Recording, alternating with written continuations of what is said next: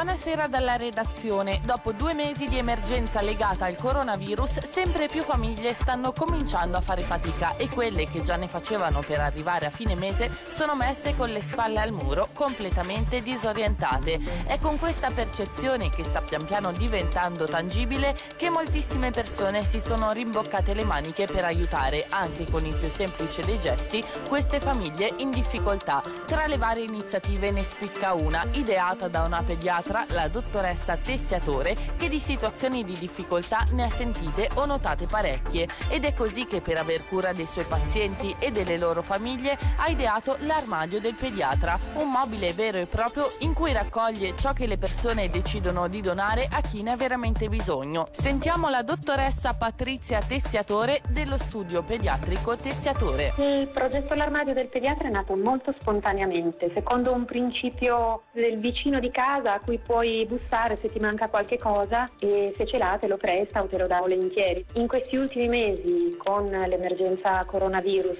mi sono resa conto che le esigenze cambiavano un poco nel tempo e che tutto questo isolamento cominciava a comportare alcune conseguenze sia da un punto di vista sociale ma anche economico. Noi medici siamo abituati a curare, nel curare ci sta l'aver cura prima di tutto, no? quindi mi sono detta la cura di tutta la famiglia è prima di tutto questo e se la famiglia sta bene starà bene anche il bambino. Ho buttato un sassolino nello stagno e ho detto ma chissà se ci sarà qualcuno che dirà io effettivamente ho bisogno oppure no e poco inaspettatamente perché in effetti qualcosa sotto c'era ci sono state diverse richieste. Cerco di rispondere personalmente alle email o ai telefoni che ricevo, dopodiché mi avvalgo di figure straordinarie che fanno tutto molto gratuitamente, che possono essere per esempio le levatrici, figure fondamentali e importantissime perché conoscono le famiglie, conoscono i bambini, conoscono i bisogni, oppure i servizi sociali piuttosto che quelli che già seguono famiglie in difficoltà. Il tutto è ancora reso più difficile dal fatto che siamo isolati, vestiamo i contagi, non dobbiamo vedere la gente, possiamo raccogliere in condizioni di massima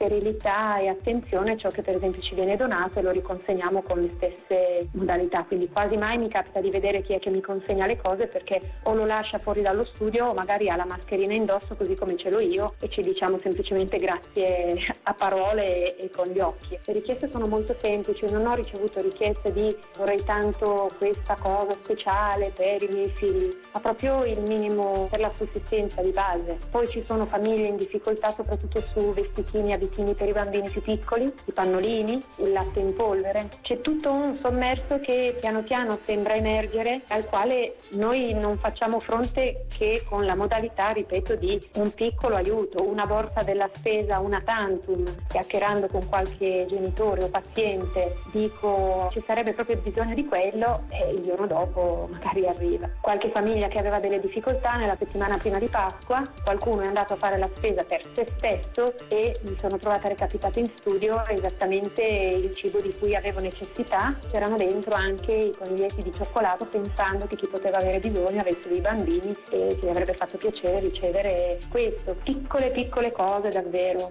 Per fortuna la gente ha capito che può domandare senza vergogna perché te lo presto se ce l'ho, se non ce l'ho non te lo presto, non te lo do perché proprio non è qui.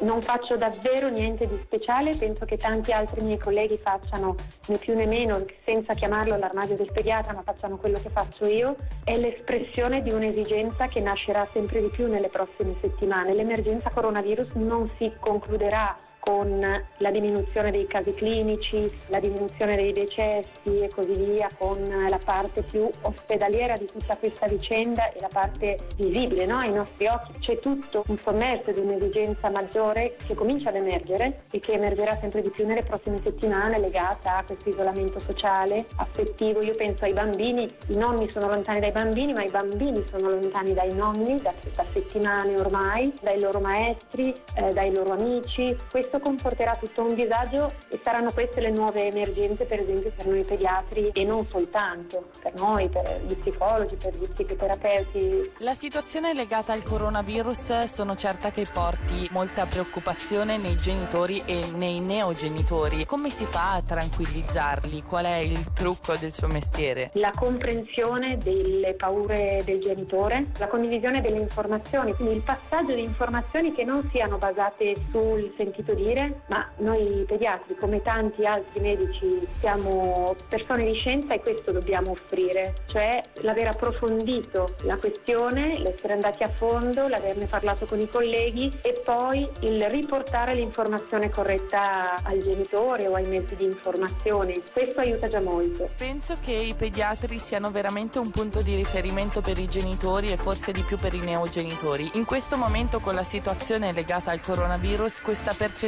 per lei è più forte? Sì, il nostro lavoro si è trasformato molto. La nostra giornata lavorativa di studio sul territorio prima somigliava molto a quella di tante altre, quindi con qualunque tipo di attività nell'arco della giornata. Ora ovviamente abbiamo organizzato i nostri studi, i nostri ambulatori con un flusso diversificato di pazienti, effettuando solo quelle che sono le visite di estrema urgenza e mantenendo le vaccinazioni e i controlli contenenti vaccinazioni proprio per evitare una diminuzione anche dell'immunità gregge rispetto ad altre malattie altrettanto importanti. Poi è cambiato lo studio, non ci sono i giocattoli che invece di solito sono i nostri strumenti di uso quotidiano che rassicurano i bambini, in più ci trovano dietro una mascherina, il che non è facile perché ci sono sempre più barriere anche tra noi e i bambini e soprattutto c'è questa paura di qualcosa che non è ancora completamente conosciuto. Mi sento di concludere così, se riesco a aver cura di un'intera famiglia, nel senso che la faccio stare meglio, fosse anche solo intorno al tavolo, mezz'ora durante la giornata, penso di avere già contribuito a far stare meglio il bambino e allora ho centrato l'obiettivo come pediatra.